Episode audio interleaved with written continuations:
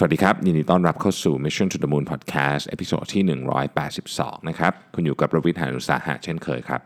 วันนี้อยากจะมาคุยกันเรื่องหนึ่งที่ไม่นานมานี้ผมรู้สึกว่าเป็นเรื่องที่ผมชอบอ่านเป็นพิเศษนะครับก็คือเรื่องของ behavioral strategy นะครับเป็นเรื่องของพฤติกรรมต่างๆที่เราอาจจะเรียกว่ามันอาจจะมีคำศัพท์เยอะนะครับในในในเรื่องนี้แต่ว่ามันเป็นเรื่องทางความคิดเรื่องของ bias ต่างๆที่เรามีเรื่องของความยึดถือยึดติดอะไรที่ไม่ใช่อาจจะไม่ใช่ข้อเท็จจริงแต่ว่ามันเป็นพฤติกรรมทางสังคมเป็นวัฒนธรรมต่างๆพวกนี้นะครับวันนี้ก็เลยอยากจะชวนคุยจากเอ่อเคสอันหนึ่งนะฮะต้องบอกเป็นเปเปอร์อันหนึ่งนะครับที่ McKinsey เป็นคนเขียนออกมานะฮะจาก McKinsey Quarterly นะครับชื่อ The Case for Behavioral Strategy นะฮะคือเขาพูดว่าจริงๆเนี่ยเวลาเราเวลาเราตัดสินใจเรื่องอะไรต่างๆในองค์กรนี่นะครับเราใช้อะไรตัดสินใจบ้างเออเป็นคำถามที่ดีนะคือเราพูดอย่างนี้ปุ๊บเราก็แบบ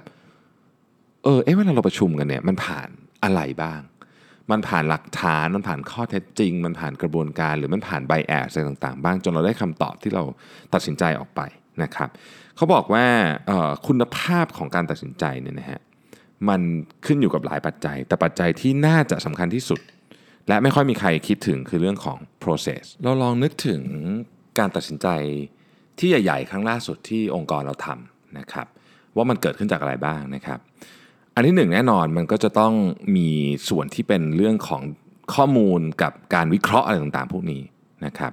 ก็อันนั้นก็คืออันแรกนะครับแล้วก็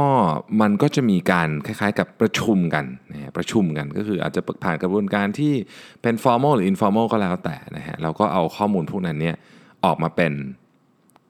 เขาเรียกว่าเป็น decision เป็นการตัดสินใจสุดท้ายนะฮะเป็น final decision นะครับทีนี้เนี่ย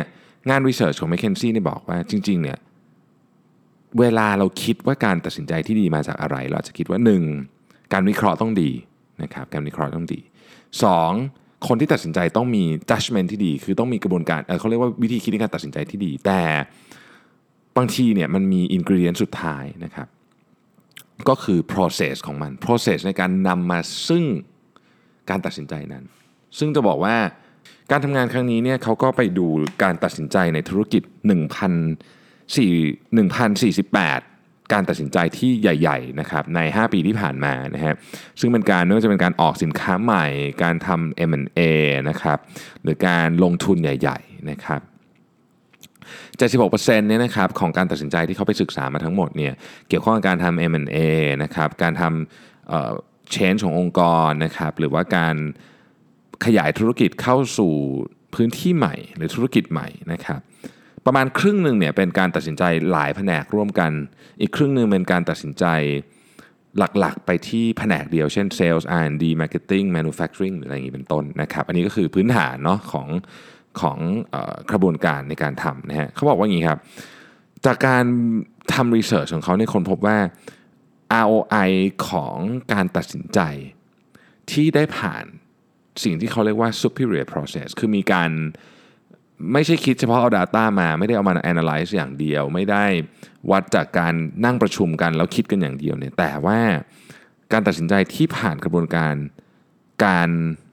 คล้ายๆกับเหมือนมี fair hearing อ่ะใช้คำนี้แล้วกันคำว่า fair hearing ในที่นี้หมายถึงว่าคล้ายๆกับเราไปขึ้นศาลนะครับนะก็คือมีการไต่สวนนะครับมีการหาข้อเท็จจริงไม่ได้เอาจากความรู้สึกของคนที่มีอำนาจที่สุดหรือความรู้สึกของกลุ่มผู้มีอำนาจที่สุดในองค์กรในการตัดสินใจอย่างเดียวหรือไม่ได้ใช้ความรู้สึกในการตัดสินใจอย่างเดียวคำว่า fair hearing เนี่ยเป็นเป็นคำที่เขาเขียนนี้ซึ่งผมชอบมากและผมคิดว่าไอเดียหลายๆอันในในองค์กรของเราเนี่ยไม่ได้มีโอกาสผ่านกระบวนการที่เรียกว่า fair hearing เพราะว่าคนที่มีอำนาจการตัดสินใจเนี่ยไม่ได้มีความตั้งใจไม่ดีหรืออย่างใดผมเชื่อว่าอย่างนั้นแต่ว่าคืออาจจะอาจจะตัดสินใจจาก bias ต่างๆมากเกินไปนะครับซึ่งอันนี้เนี่ยผมอ่านแล้วผมก็เออเฮ้ยมันก็บางทีเราก็อาจจะเป็นแบบนี้เหมือนกันนะครับเขาบอกว่าต้องบอกว่า bias เนี่ยมันมีเยอะมากนะครับแต่ว่าเขาได้รวบรวมมาเป็นประมาณสัก subset ทั้งหมดประมาณห้าอันห้า bias นี้เนี่ยจะเจอได้บ่อยในกระบวนการการตัดสินใจโดยเฉพาะกระบวนการตัดสินใจที่ใหญ่ๆขององค์กรนะครับก็อันแรกเนี่ยนะฮะก็คือเรื่องของ pattern recognition bias นะครับ pattern recognition bias คืออะไรนะครับอันที่เราคุ้นเคยที่สุดเนี่ยคือ confirmation bias นะฮะเวลาเราเชื่อเรื่องอะไรนะครับเราจะ หาหลักฐานมาสนับสนุนเรื่องนั้นโดยนะครับให้น้ำหนักกับข้อโต้แย้งน้อยลงไปอย่างชัดเจนนะฮะหนึ่งในสิ่งที่เราคุ้นกันที่สุดก็คือโซเชียลมีเดียนะครับผมได้ยกตัวอย่างนี้หลายครั้งละในพอดแคสต์ก็คือว่าเวลาเรามีความเชื่อเรื่องอะไรเช่นยกตัวอย่างเรื่องการเมืองนะเรื่องการเมืองสมมุติเราเชื่อเรื่องอะไรเนี่ยเราจะเห็นว่าโหในโซเชียลมีเดียเนี่ยมีทั้งมีคนมีเพจมีคนรู้จักเพื่อนเราเพื่อนของเพื่อนเพื่อนห่างๆที่เชื่อเหมือนเราเต็มไปหมดเลยนะครับเหตุผลก็เพราะว่าหนึ่งเราเราหาเราเราอาจจะไปกดไลค์เพจเหล่านั้นเราก็เลยเห็นมันซ้ำไปซ้ำมาด้วยหนึ่งสองก็คือเราอาจจะไปกดไลค์ความคิดเห็นนะครับของคนที่คิดเหมือนกับเรานะฮะคือคนนี้เขียนมาโอ้ถูกใจกดไลค์เลยเนี่ยนะฮะอัลกอริทึมของโซเชียลมีเดียเนี่ยมันก็พยายามจะเสนอสิ่งที่เราชอบถูกไหมฮะเพื่อให้เราเล่นเขานานๆอยู่กับอยู่กับโซเชียลมีเดียนานๆดังนั้นเนี่ยอัลกอริทึมที่อยู่เบื้องหลังโซเชียลมีเดียต่างๆเนี่ยก็จะคัดกรองมาแล้วว่าอ๋อเฮ้ยอันเนี้ยเราชอบนะครับข้อมูลแบบนี้เราชอบคนคนนี้ที่เราเขียนเนี่ยเราชอบนะเราก็เอามาให้คุณเจอบ่อยๆแล้วกันนะครับก็เลยกลายเป็นยิ่งเรายิ่งคอนเฟิร์มเข้าไปแล้วเฮ้ยความคิดฉันมีคนเชื่อเยอะมากเลยนะทั้งนั้นที่จริงๆแล้วเนี่ยอันนี้แหละอาจจะเป็น confirmation bias ก็ได้นะครับอันที่สองเนี่ยนะครับของขอโทษอันที่สองของกลุ่ม pattern recognition เนี่ยนะฮะยังอยู่ใน subset เรื่องนี้นะฮะ pattern recognition ก็คืออ่า saliency bias ก็คืออะไรที่มันเด่นเนี่ยเราจะจำได้นะครับเอ่อคำว่าเด่นนี่หมายถึงเรื่องหลังๆด้วยนะอันนี้นี่เราจะเจอเยอะในในลักษณะของ performance evaluation จะเจอเรื่องนี้เยอะเพราะบางทีเราทำคล้ายๆกับการ evaluate performance แค่ปีละครั้งเดียวนะครับเราจะเจอเรื่องนี้เยอะเราจะจำเหตุการณ์ที่เด่นๆเกี่ยวกับคนนั้นได้หรือเหตุการณ์ที่เพิ่งเกิดขึ้นถ้าคนนี้เพิ่งทำอะไรแบบเจ๋งๆมาในควอเตอร์สุดท้ายเนี่ยเราจะมีโอกาสจำได้ในเดือนสุดท้ายยังจำได้ใหญ่เลยนะครับหรือถ้าเกิดเขาเคยสร้างเหตุการณ์ดราม่าอะไรขึ้นมาสักอย่างหนึ่งในระหว่างปีเนี่ยเรื่องนั้นมันจะโดดเด่นขึ้นมาทั้งๆที่จริงๆแล้วเนี่ยเอ่อ performance ของเขาเนี่ยอาจจะดีมากก็ได้แต่ด้วยเรื่องเหตุการณ์นั้นเหตุการณ์เดียวเท่านั้นแหละเขาอาจจะทะเลาะกับใคร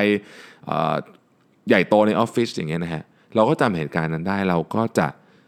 โดยอัตโนมัติอาจจะให้คะแนนคนนี้น้อยลงนะครับอันนี้คือ saliency bias คือไม่ได้เอาไม่ได้เอาข้อมูลข้อเท็จจริงทั้งหมดทั้งปีมาดูนะฮะนี่คือเหตุผลหนึ่งที่บริษัทจำนวนมากเนี่ยนะครับปัจจุบันนี้รวมถึง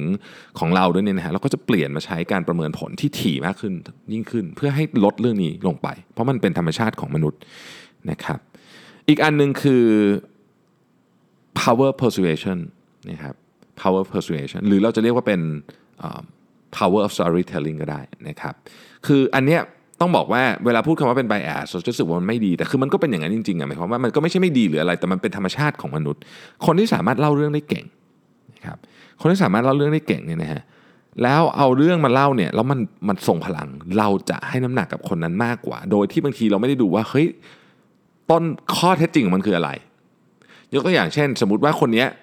มาเล่าเนี่ยนะครับเล่าเรื่องเก่งมากกลยุทธ์ของเขาเนี่ยอาจจะทำให้ยอดขายเพิ่มขึ้นได้ สิบเปอร์เซ็นต์ นะฮะแต่โอ้โหเล่าเรื่องแบบเก่งมากทุกอย่างดูผูกกันมาแบบทรงพลังมากคนที่สองมาขอเงินเท่ากันนะครับเล่าเรื่องสู้ไม่ได้เลยนะฮะกลยุทธ์ของเขาเนี่ยมีโอกาสทำให้ยอดขายเราเพิ่ม ยี่สิบเปอร์เซ็นต์ เป็นไปได้สูงมากที่เราจะเลือกคนแรกนะครับเป็นไปได้สูงมากที่จะเลือกคนแรกมันมีเหตุการณ์แบบนี้เกิดขึ้นบ่อยๆนะฮะอีกอันหนึ่งเราเรียกว่า Champion Bias นะครับซึ่ง Champion Bias และเอ่อ Persuasion เมื่อกี้ที่ผมพูดเนี่ยนะครับก็ยังอยู่ใน Pattern Recognition อยู่นะฮะ Champion Bias เนี่ยก็คือเอ่อคนที่ทำอะไรสำเร็จมาในอดีตนะครับเรามักจะเชื่อคนนั้นคือเราเชื่อ Track Record ของเขาซึ่งก็ก็ฟังดูสมเหตุสมผลใช่ไหมแต่บางทีเราเชื่อซะจนว่าเราไม่ได้เอาข้อมูล support กับการตัดสินใจครั้งนี้มาดูเลยนะฮะไม่ไม่ได้ดูเลยว่าเฮ้ยครั้งเนี้ยข้อมูลเป็นไงนะฮะคืออ่ะคนนี้พูดก็เชื่อเลยนะครับก็มีเหมือนกันนะฮะอีกอันหนึ่งคือ false analogy การเปรียบเทียบแบบผิดๆอันนี้ผู้บริหารจำนวนมากเนี่ยต้องระวังเลยนะครับผมต้องบอกเลยว่าต้องระวังคือประสบการณ์ของเราเนี่ยมันอาจจะสอนอะไรบางอย่างกับเราแต่มันไม่มันไม่สามารถเอาคอนเท็กซ์นั้นเนี่ยมาตัดสินใจเรื่องที่เรากำลังตัดสินใจวันนี้ได้นะครับเช่นเราอาจจะบอกว่าเออเราจากประสบการณ์ในอดีตของเราเนี่ยเราค้นพบว่าคนเนี่ยชอบอะไรที่ง่ายๆถูกๆสมมุตินะครับเป็นนี่คือประสบการณ์ของเราเนี่ยนะฮะแต่ว่าณวันนี้เนี่ยเรากำลังจะเปลี่ยนตลาดที่ขายเรากำลังจะเปลี่ยนกลุ่มเป้าหมายที่ขายเราอาจจะเอาวิธีนี้มาคิดเหมือนเดิมไม่ได้นะครับอีลอนมัสก์เคยพูดไว้ว่าเวลาเราคิดเรื่องอะไรที่มันซับซ้อนเป็น decision ใหญ่ๆเนี่ยนะฮะอย่าใช้ analogy based thinking คืออย่าใช้การเปรียบเทียบกับ อะไรก็ตามการเปรียบเทียบกับประสบการณ์ของเราการเปรียบเทียบกับอะไรก็ตามให้ใช้สิ่งที่เขาเรียกว่า first principle thinking ก็คือเฮ้ยเรื่องเนี้ยจริงๆแล้วมันคืออะไรกันแน่ยกตัวอย่างตอนที่อีลอน มัสก์ครับเขาสร้างจรวดนะฮะถ้าเกิดเป็นคนอื่นเราก็คงมาดูว่าจรวด NASA เนี่ยเขาสร้างกันที่ราคาเท่าไหร่นะครับแล้วก็ลองทำให้มันอาจจะถูกลงไปสัก สิบเปอร์เซ็นต์ หรืออะไรก็ว่าไปมีส่วนประกอบอะไรบ้างแต่อีลอน มัสก์เนี่ยไม่ได้ทำอย่างนั้นเลยอีลอน มัสก์คิดว่าเฮ้ยการจะทำให้จรวดมันเกิดขึ้นได้เนี่ยมันต้องทำอะไรบ้างมันมีส่วนประกอบอะไรบ้างอยู่ในจรวดไม่สนใจเลยว่าเคยเคยทำอะไรมาก่อนนี่ไม่สนฉันเริ่มใหม่เลยนะฮะแล้วความเชื่อเดิมๆที่ว่าจรวดขึ้นไปแล้วต้องค่อยทิ้งไม่สามารถคือใช้ได้เหมือนกับตัวเขาเรียกว่าอะไรตัวพวกไอ้ไอ้ท่อขับดันข้างๆอะไรพวกนี้นะมันต้องยิงขึ้นไปแล้วมันต้องทิ้งอ่ะสมัยก่อนใช่ไหมเหมือนที่เราเห็นมันจะดีดตัวออกดีดตัวออกอีลอน มัสก์ก็ตั้งสมมติฐานว่าเอ๊ะถ้าเราทำจรวดที่สามารถกลับมาจอดเหมือนเครื่องบินอย่างเงี้ยจะได้ไหมแล้วเขาก็ทำได้จริงๆนะฮะในราคาที่ถูกกว่าจรวดของ NASA เยอะมากด้วยอันนี้ยกตัวอย่างนี่คือ first principle thinking ซึ่งเป็นวิธีการที่ดีนะในการใช้ในการวิเคราะห์การตัดสินใจใหญ่ๆแบบที่เรากำลังคุยกันในวันนี้นะครับโอเคทั้งหมดทั้งปวงที่พูดมาเนี่ยห้าอันเนี่ยนะฮะยังอยู่ใน pattern recognition bias นะครับคำถามก็คือเราจะแก้ pattern recognition bias ด้วยอะไรนะฮะด้วยอะไรนะครับเขาเสนออย่างนี้ฮะการจะแก้ pattern recognition bias เนี่ยควรจะแก้ด้วยการเปลี่ยนมุมมองพูดอย่างนี้ก็พูดเหมือนง่ายนะแต่ว่าเอ๊ะเราจะเปลี่ยนมุมมองยังไงนะครับต้องบอกว่าอย่างนี้ฮะคือไม่สมมุติว่าเราเห็นอะไรบางอย่างแล้วกำลังตัดสินใจทำเนี่ยมันจะต้องมีคนที่คือเป็นกระบวนการเลยแหละที่เรากำหนดไว้ว่าโอเคสมมุติว่านี่คือสิ่งที่เราอยากจะทำแต่เราจะต้องหามุมอื่นมาทดสอบสมมติฐานของเราให้ได้นะครับมาทดสอบสมมติฐานของเราให้ได้นะฮะเอ่อบางทีเนี่ยมันง่ายที่สุดอาจจะแค่ลงไปคุยลูกค้าแล้วก็จะรู้ว่าอ๋อสมมติฐานที่เรากำลังตัดสินใจจะทำเนี่ยนะฮะมันผิดแต่ว่ามันมีกระบวนการที่เป็นเรื่องเป็นราวกว่านั้นด้วยนะครับอย่างเช่นในในภาพยนตร์เรื่อง World War C ซึ่งในของจริงก็มีแบบนี้เนี่ยมันจะมีอะไรบางอย่างที่เรียกว่า the tenth man's rule คือสมมุติว่าสมมุติมีคนบอกว่ามีการตัดสินใจว่าเรื่องนี้คงไม่เกิดขึ้นกับเราแน่นอนนะครับทุกคนเห็นพ้องต้องกันหมดเลยนะครับสมมุติว่าเป็นคณะกรรมการชุดหนึ่งเห็นพ้องต้องกันหมดเลยเนี่ยนะฮะจะมีหนึ่งคนที่ถูกแต่งตั้งไว้เลยว่าในกรณีที่ทุกคนเห็นพ้องต้องกันหมดเลยหมายความว่าเห็นความเห็นเป็นเอกฉันท์เลยเนี่ยนะครับคนคนนี้ต่อให้เห็นด้วยไม่เห็นด้วยก็ตามเนี่ยนะมีหน้าที่ที่จะคัดค้านและตั้งสมมติฐานที่เฮ้ยเรื่องนี้มันจะต้องเกิดขึ้นแน่ๆคือเก้าคนเห็นตรงกันว่าไม่เกิดขึ้นแน่แต่คนนี้จะต้องไม่ว่าจะจะเชื่ออะไรก็ตามเนี่ยต้องตั้งสมมติฐานเลยว่าเฮ้ยมันจะเกิดขึ้นเพราะอะไรนะครับเพราะอะไรนะแล้วจะต้องหากลยุทธ์ในการป้องกันเรื่องนั้นไว้พูดง่ายๆคือคนนี้ถูกตั้งขึ้นมาเพื่อค้านทุกครั้งที่มีการเห็นด้วยแบบเอกฉันท์นี่คือกระบวนการนะครับนี่คือกระบวนการมันต้องถูกตั้งไว้เลยว่าโอเคถ้าทุกคนเห็นด้วยหมดเนี่ยต้องมีคนนึงไปนั่งคิดเลยว่ามันจะมีทางอื่นอีกไหมที่เรื่องที่เก้าคนเห็นด้วยเนี่ยมันจะผิดนะครับ tenth man rule นะฮะผมคิดว่าเนี้ยอืมดีดีนะครับเป็นเป็นเป็นมุมมองที่น่าสนใจนะฮะนั่นก็คือข้อที่หนึ่งคือ counter pattern recognition bias by changing the angle of vision นะครับ pattern recognition bias นะครับมีห้าอันที่เราคุยกันวันนี้ confirmation bias power storytelling นะครับ saliency bias champion bias แล้วก็ false analogy นะครับอ่ะอันที่สองนะครับคือ counter action oriented bias by recognizing uncertainty action oriented action oriented bias คืออะไรนะครับ action oriented bias ก็คือทำมันเป็นไบแอสที่ทำให้เราเนี่ยตัดสินใจทำอะไรโดยที่ไม่ได้คิดอย่างทะลุปรุโปร่งนะครับอันแรกคือ excessive optimism นะครับเป็นมีความเขาเรียกว่าอะไรอ่ะแบบจะใช้คำว่าโลกสวยก็อาจจะไม่ใช่ตรงคอนเทกซ์นี้คือมีคือมองคือคือเชื่อมั่นมากว่าอนาคตมันจะดีทุกอย่างมันจะดีโดยที่ไม่อาจจะไม่ได้ดูไม่ได้ดูสภาวะแวดล้อมจริงตอนนั้นนะครับอันที่สองคือ overconfidence มั่นใจเกินเหตุอันนี้ชัดเจนอยู่แล้วนะฮะอันเนี้ยคนที่ overconfidence เนี่ยจะเชื่อสองอย่างนะครับจะเชื่อสองอย่างนะฮะหนึ่งจะมองเห็นว่าอนาคตเนี่ยดีมากๆอนาคตดีมากๆและสอง เขาเนี่ยมีพวกนี้จะมีความเชื่อมั่นว่าเขาสามารถที่จะ influence อนาคตได้คือมีจะจะสามารถที่จะมีส่วนร่วมในการเปลี่ยนแปลงอนาคตได้มากกว่าที่ตัวเองทำได้จริงๆต้องใช้คำนี้นะครับทุกคนสามารถเปลี่ยนแปลงอนาคตได้แต่ว่า overconfidence คือคุณมั่นใจว่าคุณจะเปลี่ยนแปลงอนาคตได้มากกว่าที่ตัวคุณมีความสามารถที่ทำจริงนะฮะอีกอันหนึ่งของ action oriented bias คือ competitor คือไม่สนใจ competitor พูดง่ายคือไม่สนใจว่าคอมเพทิเตอร์จะทำอะไรหรือว่าคิดว่าเราเนี่ยมีของมีอะไรเยอะกว่าคอมเพทิเตอร์เยอะนะครับซึ่งอันเนี้ยก็เป็นสิ่งที่อันตรายอันตรายเหมือนกันนะครับต้องบอกว่า เ, เวลาเราเป็น action oriented bias เนี่ยเราเราเราจะรู้สึกว่าเราอยากทำอะไรบางอย่างตลอดเวลาคือหยุดทำอะไรไม่ได้ก็ต้องก็ต้องปฏิบัติหรือทำลงมือทำอะไรบางอย่างซึ่งบางทีเนี่ยสถานการณ์มันอาจจะไม่ดีพอที่จะทำก็ได้นะครับวิธีการนะครับวิธีการที่จะ counter เรื่อง action oriented bias เนี่ยก็คือการทำสิ่งที่เรียกว่า recognition of uncertainty นะฮะสมมุติว่าเราบอกว่าโอเคเรากำลังจะตัดสินใจอะไรบางอย่างนะครับทุกคนเห็นด้วยเลยว่าโอ้โหอันนี้ต้องลงทุนเลยนะครับทุกคนเห็นว่าอันนี้ต้องลงทุนนะฮะเราจะต้องมีก่อนที่จะต้องลงอ่าลงทุนก็ได้ไม่มีปัญหาแต่ว่าก่อนที่จะลงทุนเราจะต้องมีการทำสิ่งที่เรียกว่า pre-mortemคำนี้เราไม่ค่อยคุ้นเราคุ้นแต่คำว่า post mortem post mortem ก็คือหลังจากตายไปแล้วอันนี้คือ pre mortem นะครับการทำแบบนี้ก็คือว่าสมมุติว่าเราทำเรื่องนี้ไปเนี่ยเราเรามันจะต้องถูกบังคับให้เราคิดว่าทางออกจะมีอะไรบ้างทางออกจะมีอะไรบ้างนะครับโดยการเอาเมทริกซ์เข้ามาวัดอย่างจริงจังคือไม่ใช่ว่าอยู่ดีคิดๆเอาเองก็มาคิดเลยว่าโอเคเนี่ยอ่ะจะอยากแต่ทำนี้ก็ได้แต่ทางออกของมันเนี่ยทางออกทางจบของมันเนี่ยจะมีอะไรบ้างนะครับ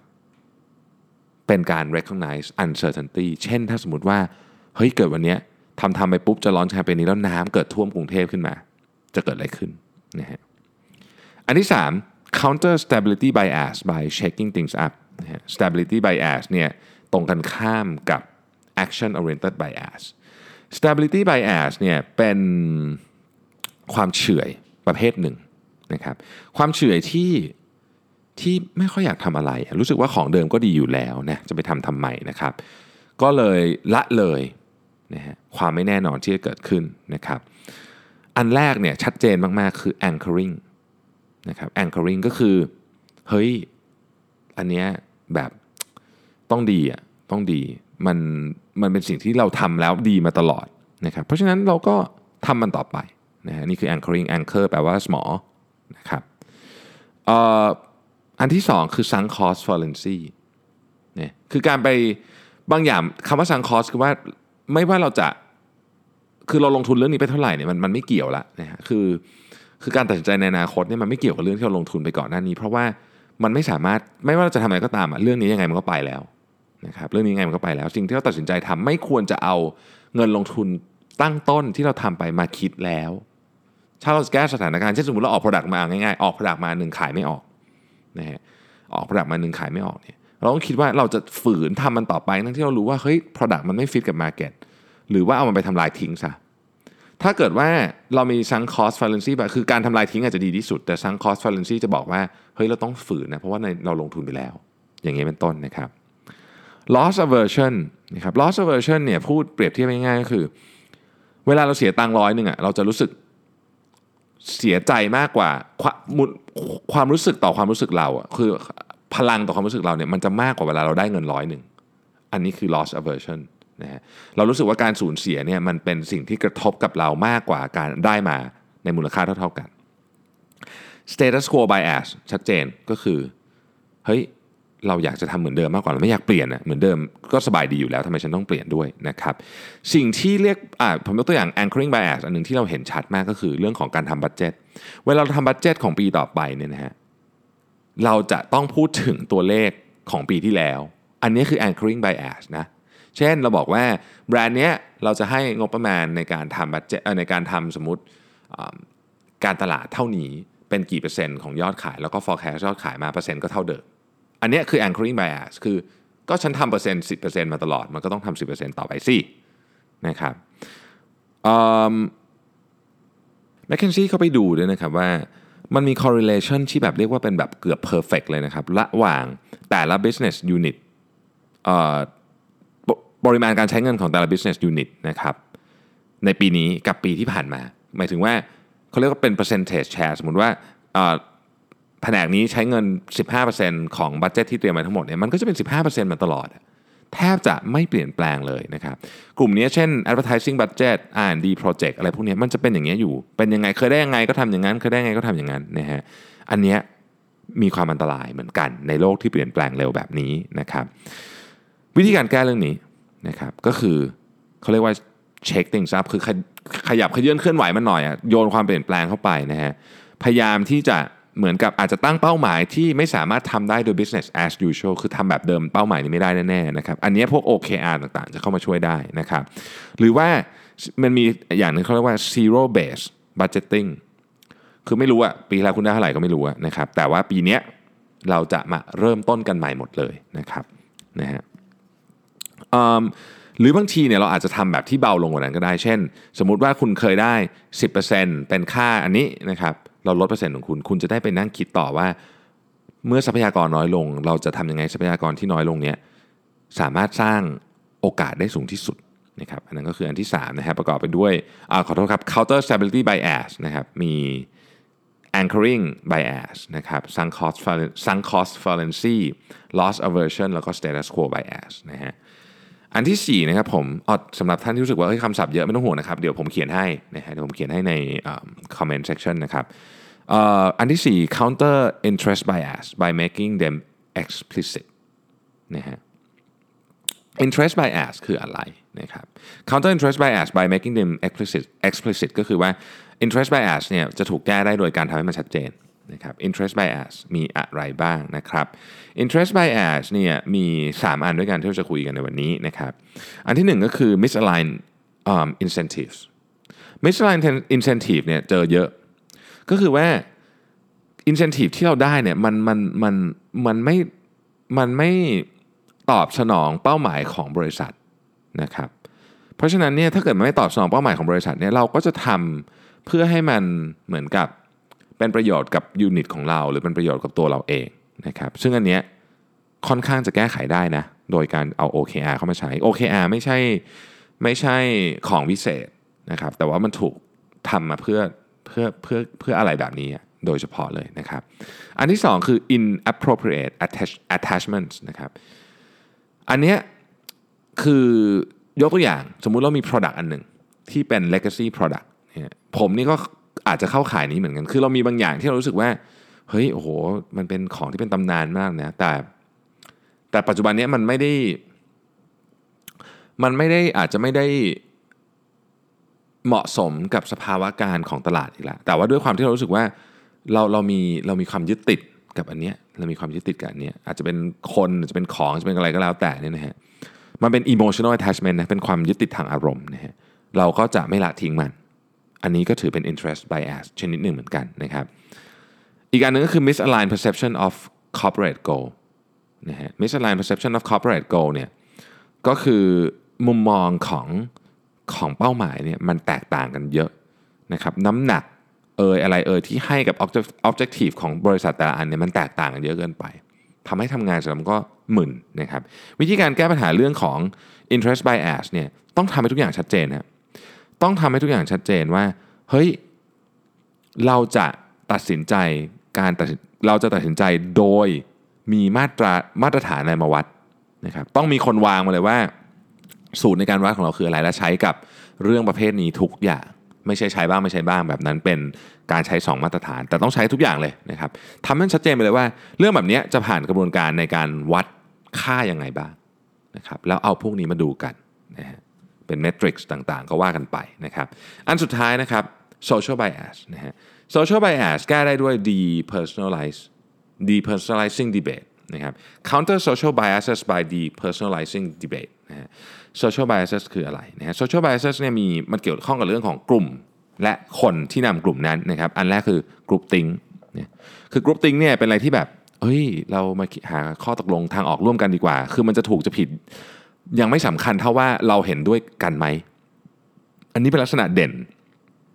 ของกรุ๊ปติ้งนะครับคือแบบเออถ้าเกิดทุกคนเห็นด้วยเป็นแบบโอเคโอเคเป็นเหมือนแบบเออเขาเรียกว่าอะไรอ่ะเราตกลงกันได้หมดนะว่าจะทำแบบนี้เนี่ย โดยที่ไม่ได้ดูว่าเฮ้ยจริงๆแล้วว่ามันควรจะเป็นสิ่งที่ควรจะทำหรือเปล่าไอ้นี่คือกรุ๊ปติ้งอันตรายสุดๆนะฮะ Sunflower Management ก็คือการที่เอ่อเรามีหัวหน้าที่อาจจะ dominate มากๆเป็นคนที่ชี้เป็นชี้ตายเราได้หรือเป็นคนที่ให้ incentive เราได้หรือเป็นวัฒนธรรมขององค์กรที่ถ้าคนนี้คิดอะไรทุกคนจะทำตามหมดไม่มีใครกล้าขัดขานนะครับสิ่งหนึ่งที่เป็นสัญญาณเลยนะว่าเกิด social bias ขึ้นเนี่ยคือไม่มีเสียงขัดขานอะไรเลยเป็น warning sign ที่รุนแรงมากเวลาคิดอะไรก็ไม่มีใครกล้าขานอะไรเลยนี่คือ social bias นะครับและ social bias เนี่ยมันจะเราจะสังเกตเห็นได้อย่างนี้เวลาเกิดเหมือนกับการถกเถียงกันในห้องประชุมเนี่ยนะฮะถ้าคนในห้องรู้แล้วว่า ultimate decision maker คือนายเนี่ยจะตัดสินใจอะไรเนี่ยคนจะขี้เกียจคุยกันขี้เกียจเถียงนะเพราะรู้ว่ายังไงเดี๋ยวก็มันก็ต้องออกมาเป็นแบบนี้แหละนะฮะอันเนี้ยก็อันตรายเหมือนกันนะครับดังนั้นเนี่ยเรื่องนี้เป็นเรื่องของ culture นะครับเรื่องนี้เป็นเรื่องของ culture การที่จะทำให้เกิดเขาเรียกว่าเอ่อ depersonalizing debate คือการคุยกันแบบไม่ต้องเอาหัวโขนมาใส่นะครับว่ากันด้วยเรื่องไอเดียเรื่องของข้อเท็จจริงเรื่องของหลักฐานล้วนๆเนี่ยก็เกิดขึ้นจากตัวหัวหน้าเองนะฮะหัวหน้าเนี่ยต้องเรียกว่าให้ความสำคัญกับสิ่งที่เรียกว่า collective intelligence คือการรวบรวมกันของความเก่งของคนต่างๆเนี่ยน่าจะช่วยให้เราเดินหน้าได้ดีกว่าเราตัดสินใจเองคนเดียวเราเชื่อเรื่องนี้ปุ๊บนะครับเราก็จะทำสิ่งที่เรียกว่าเป็น facilitator ในการในการถกเถียงกันเพื่อหาทางออกและทุกอย่างเนี่ยไม่มีอะไรเป็นเรื่อง personal จบก็คือจบนะครับไม่มีการไปถือโทษโกรธกันหลังจากที่จบแล้วนะฮะไม่ไม่ไม่ทำร้าย personal relationship ที่เรามีระหว่างกันด้วยนะฮะสร้างวัฒนธรรมนี้ได้สร้างวัฒนธรรมนี้ได้เมื่อไหร่ social bias จะหายไปนะครับโอเคทีนี้อันนั้นคือห้าอันผมทบทวนอีกหนึ่งครั้งนะครับว่ามีอะไรบ้างนะครับอันที่หนึ่งก็คือเอ่อ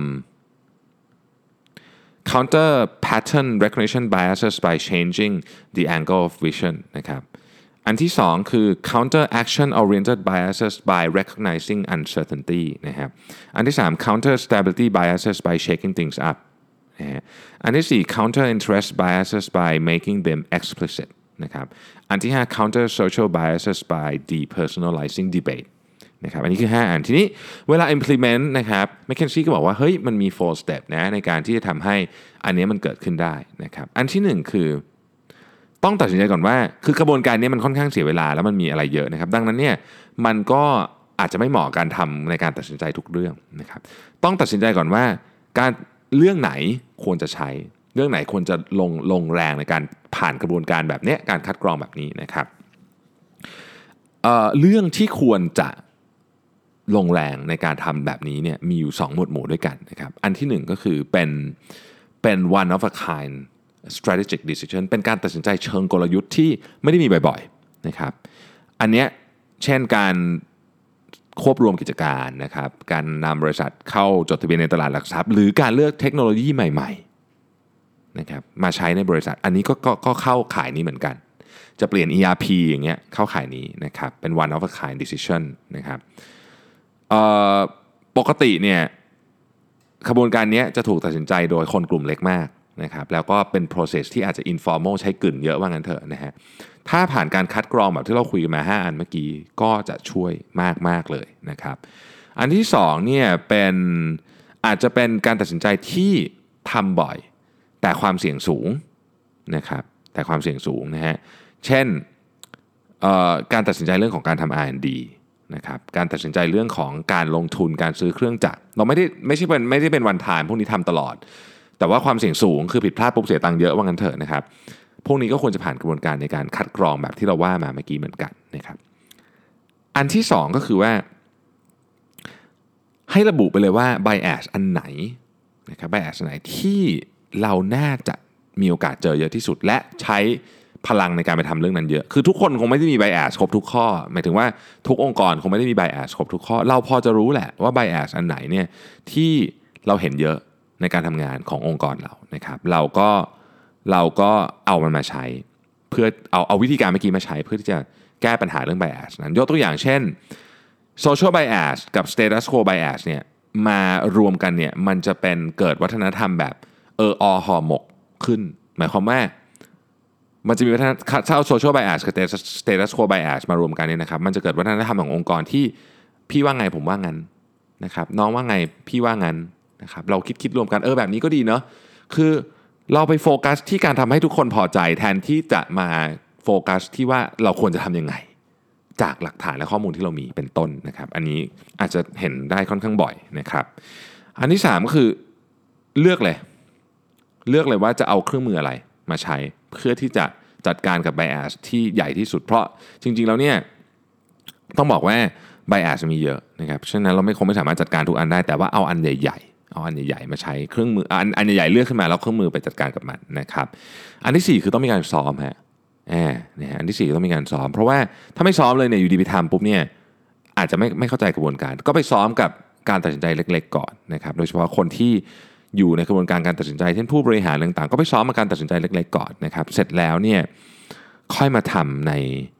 การตัดสินใจที่ใหญ่ๆเมื่อมันมาถึงการซ้อมเนี่ยมีข้อดีอยู่สองอันครับหนึ่งแน่นอนเราเข้าใจว่ากระบวนการการทำงานของ bias